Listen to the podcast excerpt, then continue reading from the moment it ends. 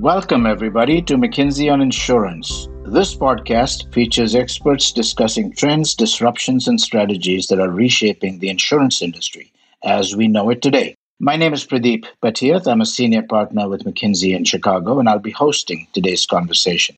We have a very international panel today on this very important topic, so I'm looking forward to a great discussion on the state of insurtech and what it means for the future.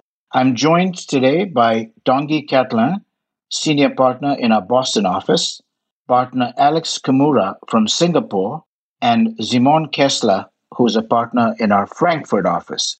So this brings us around the world as we discuss this important topic of insurtech. Now, as most of you know, insurtechs are tech-driven companies, tech-led companies that take advantage of new technologies to provide coverage or reinvent business systems in this digital era.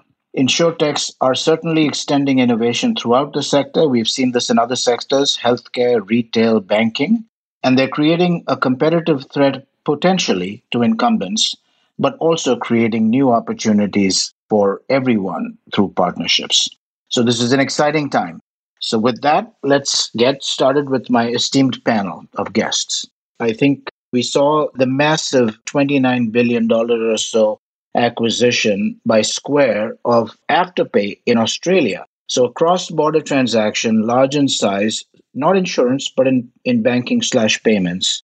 Is this a foreteller of what's likely to happen in insurtech and insurance? Tanguy, maybe a quick round robin to get a view? Well, thank you, Pradeep. I do think that three years ago, we already saw Prudential made a multi-billion dollar acquisition of Assurance IQ. And so we have seen over the last couple of years a number of incumbents recognizing the value of accelerating their transformation through the acquisitions of organizations like InsureTech. And therefore, I'm not surprised to see this trend continue to uh, evolve. I think the question to me will be for those InsureTech that are now reaching billion dollar valuations, will they be out of reach for traditional carriers for an acquisitions or will we see actually acquisitions be in organizations that are a little bit less mature in terms of size, which will create opportunities for the incumbent to add to their growth. But uh, not surprised at all to see this trend of carrier incumbent acquiring insurtech. That's the natural evolution of the market. Excellent perspective from the Americas. Uh, let's move to Europe. Simon, what's the view from out there?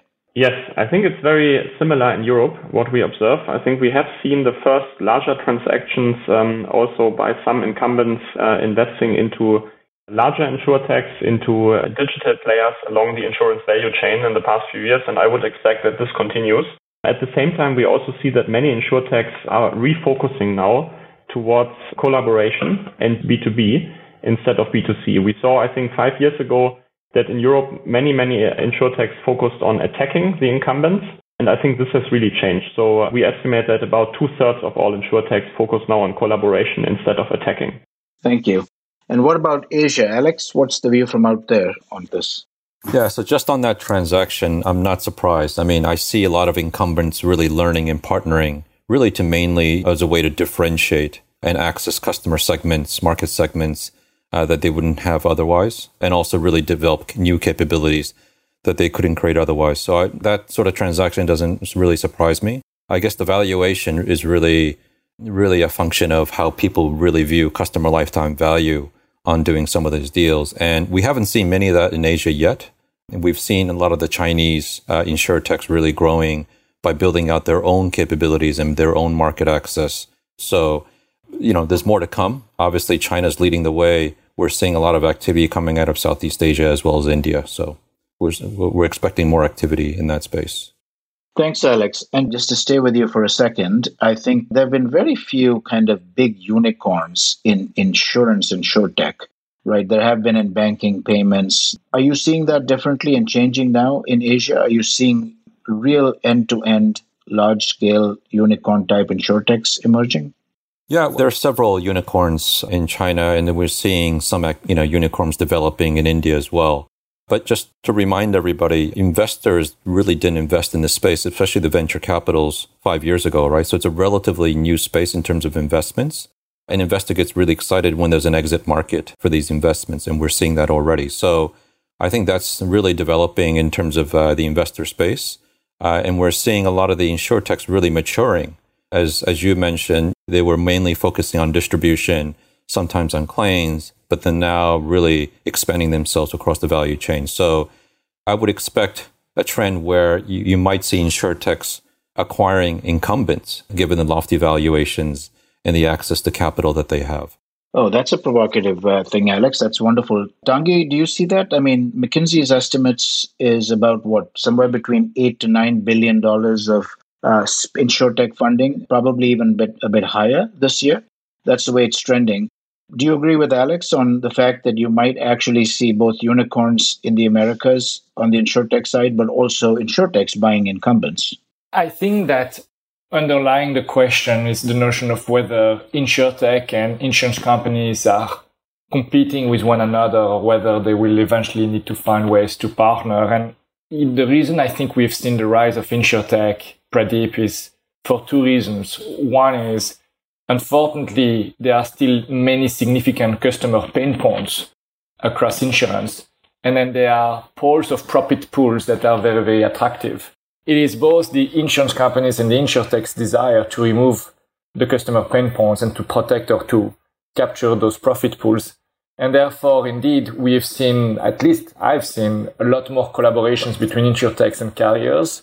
And so those that have the capital will probably go on and try to integrate because the, the biggest issue I think the last couple of years has been many of the insurtechs have been point solution when the customer pain point and the profit pool really required end to end experience to be connected. So I, whether those are the carriers acquiring a number of insurtech or insurtech now with high valuations doing reverse acquisitions, eventually the two will need to be integrated and then it will lead to a big question, which is on the sideline, we should not forget that you have the big tech company, not the insurtech.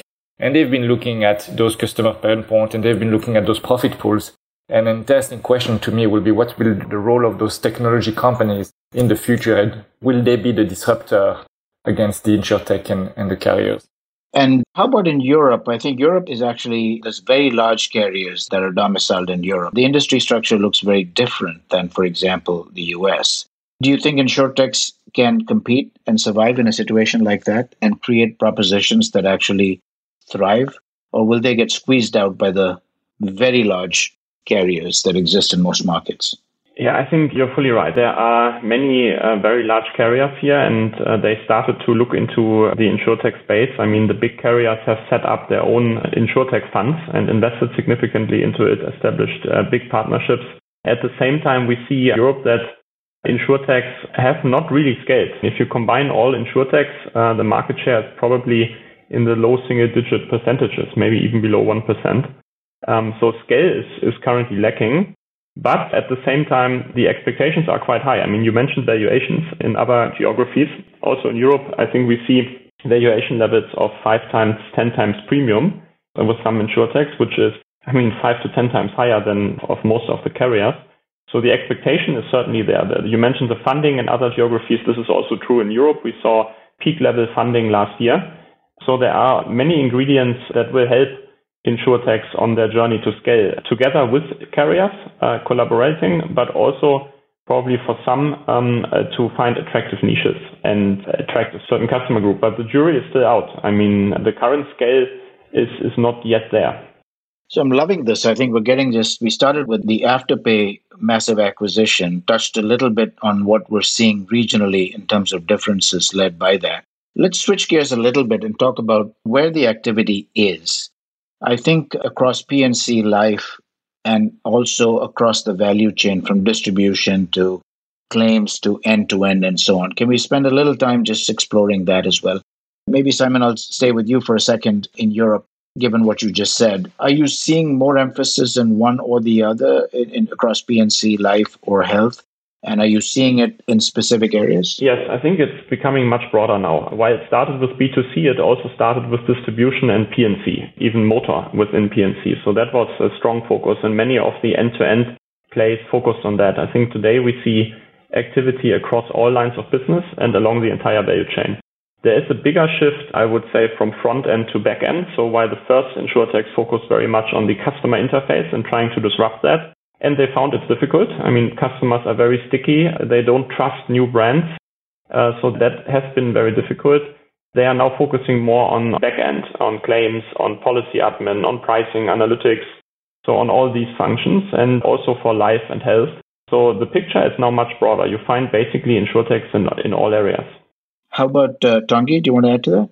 I think the picture is quite similar, Pradeep. In the US today, you still have two thirds of insurtech focused on property casualty, and then it's followed with, you know, about 20% for health and, and life each. And as Simon mentioned, right, the focus has continued to be a lot on the, the front end with distribution. I think that the two trends that are worth noting though now is while initially insurtech were solving point solution, you know, start to save to see insurtech that are insurance companies themselves. They actually are getting massive valuations. So they are trying to own the end to end customer acquisition, product underwriting, claims, operations. And that's relatively new and that requires a level of scale that's quite different. And then second, and we, we spend less time talking about it, but you have a number of insurtech that are extremely successful who are not trying to be point solution, but they are trying to be system supporting the industry, whether they are claims platforms or whether they are other type of technology platform, analytical platform. And they are gaining enormous traction too. So while the uh, overall picture is slow to move, I think that in practice, you see uh, new types of insurtech emerging with scale at a relatively rapid pace. And it will be interesting to see what it does to the industry over the next two, three years. And on that one, uh, Tanguy, do you think regulators are actually also catching up to the fact that the rules might be slightly different, or are you seeing any reflections on that that either helps or hurts insurtechs? In general, I've seen the regulators catching up, yes.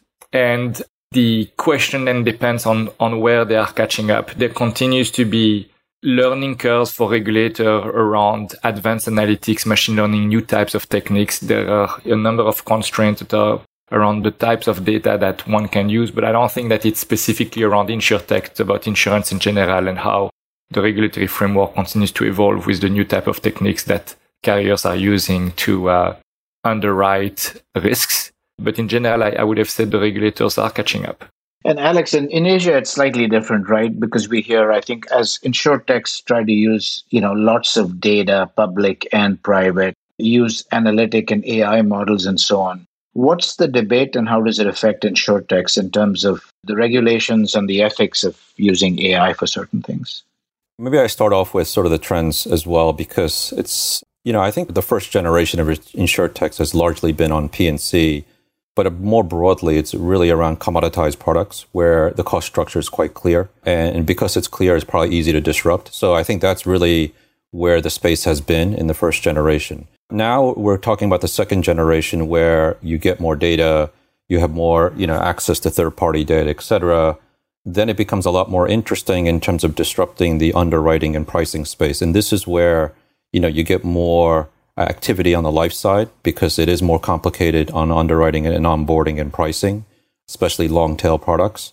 And this is where if those insurtechs get access or the expertise or the capabilities to that, then you'll see a, a seismic shift on the life side of insurtech. So I think one of the things that we're seeing a lot in Asia, especially Singapore, India, and some other countries, is access to primary data in the form of NRIC, which is a national identity card for many of these countries which is akin to like a social security card in the US where, but it also has all your financial information, all your medical information, et cetera, et cetera. So you can imagine the amount of information that's publicly accessible to these companies and what you can do in terms of product innovation. Again, coming back to onboarding and, and underwriting and pricing. So I feel that's the second generation, especially in Asia, where you know the fluidity to uh, to disrupt is going to be there. Hey, Alex, I ask a question to you? It's interesting. We, we've talked about insurtech in the context of insurance. There is this new phenomenon around ecosystems, and the ecosystems are actually expanding beyond the insurance industry itself. Do you think, based on what you see in Asia, that actually the third generation is actually going to be integration beyond insurance into, you know, broader end-to-end ecosystems? And will that also happen, you know, to other parts of the world? I, I think, you know, certainly the US is trailing behind on that front. Yeah, absolutely. I think Asia, uh, in some respect, is leading in the ecosystem space, and it's really driven by China and some of the ecosystem players in Southeast Asia. They're, really major, uh, what we call daily active use players, where people come to the platform, use that platform seven, eight, ten times a day. and insurance plays a big part in the customer journey, right? So I think that is very prevalent. It's a very prized space. I think a lot of insurers are now at the mercy, uh, to some extent, of these platform players because they have the last mile. They have the last mile access to the customer and that touch point on a daily basis, right? So insurance companies have access, not very frequent, maybe one year, 10 years, 30 years. So we're talking about a, a totally new touch point that insurance companies don't have. And they will not be, I would say, orchestrators of the ecosystem. They will be a participant of that ecosystem simply because they don't have the frequent relevant access to, to the end customer. That's wonderful. And Simon, what, what's your view from on this point that Tanguy asked? Yeah, I think what we see here is that indeed some of the larger carriers are all thinking about their yeah their footprint in the ecosystem world and expanding a little bit and experimenting, for example, large motor carriers in the mobility ecosystem. But I think it's certainly not the level of, of Asia yet. It's early attempts. I think what is interesting in, in that regard is that other non-insurers, corporates like car OEMs, like telco companies, like energy companies that have customer access are now exploring insurance as another interesting vertical. So they are trying to embed insurance products into their, their main products, cross-sell to their customer base. I think that's really a trend uh, that, that seems to be starting here in Europe now on a serious level. So we are not talking just about insurance distribution, but really that these non-insurers build their own insurtechs, you could say, their own insurance businesses in-house. And if I can add, if I may, I, I think the real interesting space that we really haven't talked about is retirement and longevity. I just spoke to somebody at Singapore University and they said somebody that's born today will live to 170, right? So you can imagine what does that look like from a product perspective? What does that look like from a mortality table perspective in terms of pricing a product? So a lot of the incumbents are not ready, really ready for that sort of retirement space where they're factoring in people living till 80, 90 years old where in fact people are living till 160, for example. So it's a totally new space where I think insurtechs with all that data and access to data and the ability to create products based on different kinds of data would be in a primary position. Well, so here's a provocation just on this thread, because I think if you look at across spaces, right? So if you look, for example, company called Square in the US, which basically said we don't need those massive terminals at uh, at stores to pay to swipe a card, right? You can actually have it portable, and cab drivers can carry that and just plug a thing into their phone and dongle into their phone and use it to take payments. And there have been several Afterpay, the one that we just talked about, which says don't pay now, just pay it in four installments and so on. Has there been real innovation in terms of rethinking the product and the whole proposition? Or are insurtechs today playing the game of we can do it better and faster because our tech systems are more efficient and more modern? Or are you are you seeing a real reinvention of what the proposition is? And I'd, I'd welcome a bit of a debate on this. Pradeep, I, I would answer at two levels. The first one is let's define the product of insurance and how it needs to evolve. And then let's define how you assess the risks against that product and how that needs to evolve. Historically, insurance as a product was paying a claim when something happened to you. Moving forward, I think society is asking insurance companies to move ahead in the value chain and say prevent something bad from happening. It's it's from protection to prevention.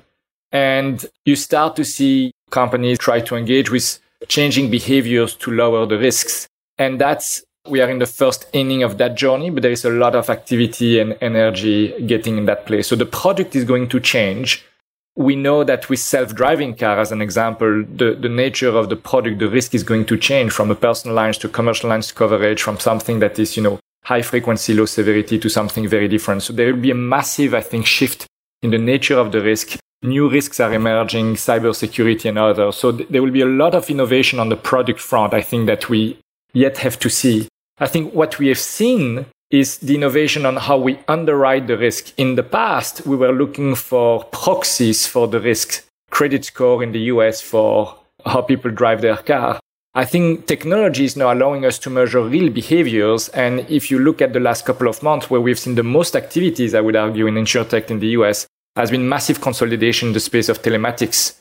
And this is where I suspect the most fierce innovation will happen now is with access to new information that is much more uh, predictive and uh, carriers and regulators are going to evolve to adopt those new sources of data. But eventually the big, big change is going driven by the evolution of product from protection to prevention. And that I would argue is just only in the beginning of starting. I would agree that there are many things uh, you mentioned that, that are going to change in the next couple of years with regard to the risks, with regard also to customer interaction, how people buy insurance. I mentioned this, this embedded insurance that is starting in, in Europe. At the same time, I mean, uh, when you look at the current insurtech landscape uh, and how they make money, I would say there is not so much reinvention yet. No, this is making things better, uh, improving certain processes, certain steps of the value chains of insurers, maybe having a better customer experience, but essentially doing the same thing that insurers have done in the past. So I would say, I mean, today, not so much reinvention. Tomorrow, I can see that and also the, the potential for that.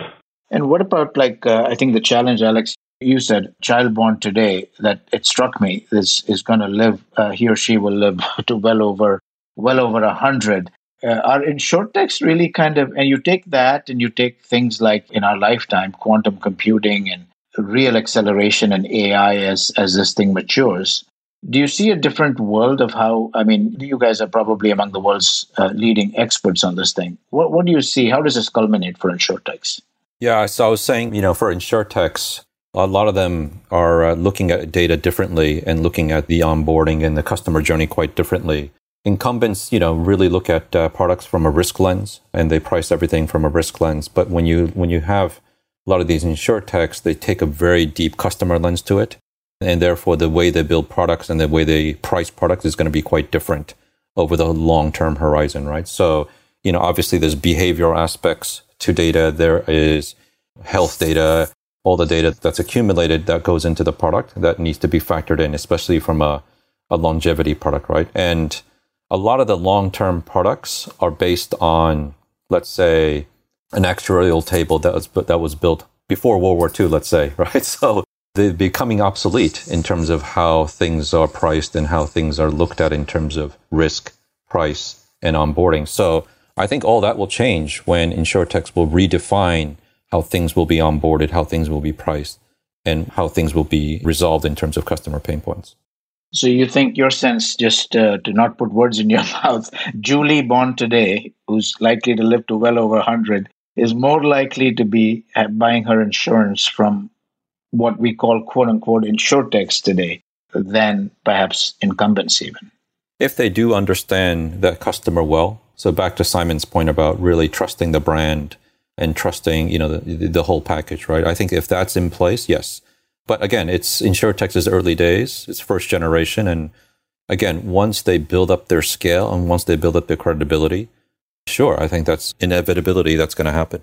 And Simon, do you think the in back to the European industry structure will will the industry structure allow insurtechs to get to that point where Julie buys her insurance from an insurtech?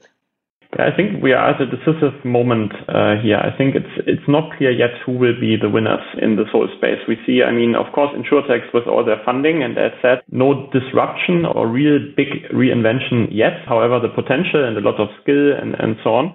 Um, at the same time, I think there are also other relevant uh, players uh, at the party. I mean, the, the big insurance groups here have also massive firepower. Uh, they have big fundings. They invest significantly into innovation.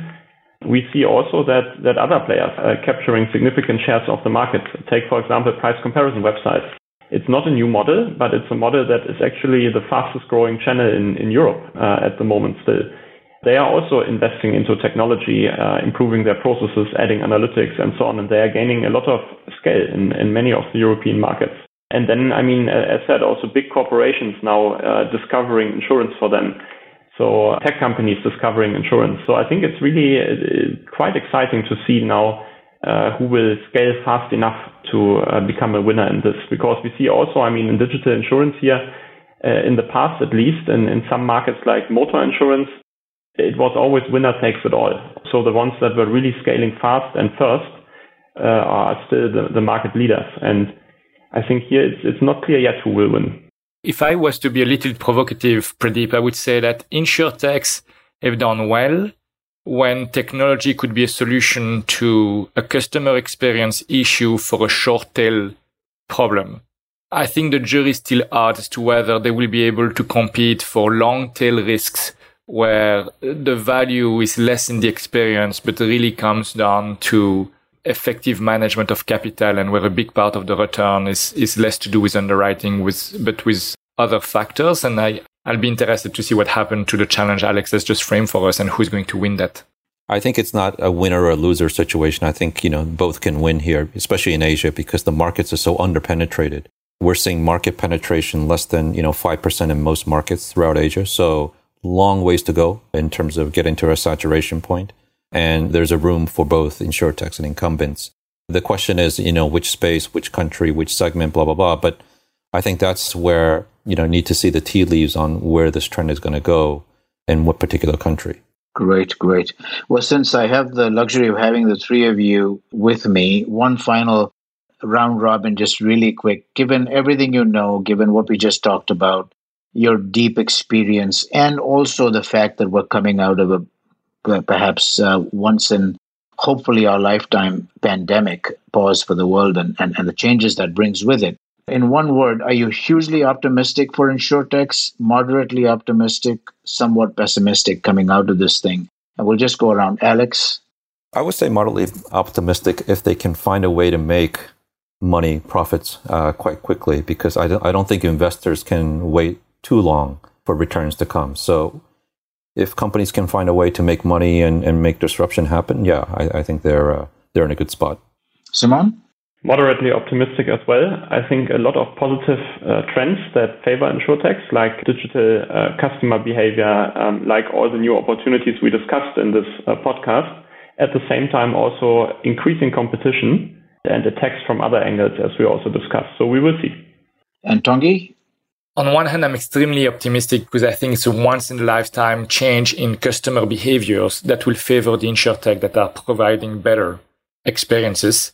At the same time, I do think that the reality of valuation of certain insurtech will be challenged in the future because they're going to need to start delivering results in ways that uh, will be hard for them to achieve from an underwriting standpoint. And so I think there will be a redistribution and indication of investors to where do insurtech really create value, and that will be harmful to a couple of them. How fascinating. So we started off with uh, Square Afterpay, $29 billion relatively new company buying another relatively new company from US to Australia cross border, $29 billion. We then talked about what the view was for, uh, for insurtechs in each of the regions, a little bit on which parts of the business system, P&C, life, underwriting, claims, distribution, where's the action happening, and a little bit to the future. What does AI, quantum computing, regulators, and all that stuff, what does it mean?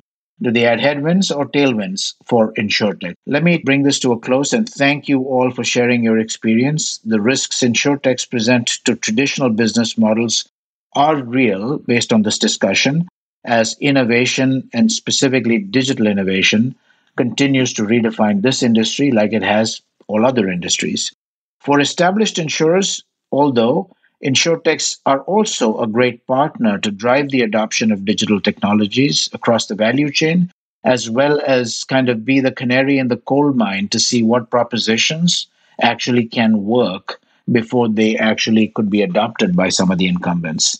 And so this is a, all in all a hugely positive time and a very exciting time to be in this space. So thank you very much to my colleagues on this panel, Tanguy, Alex, and Simon, for offering your perspectives. And thank you all, audiences, for listening to McKinsey on Insurance.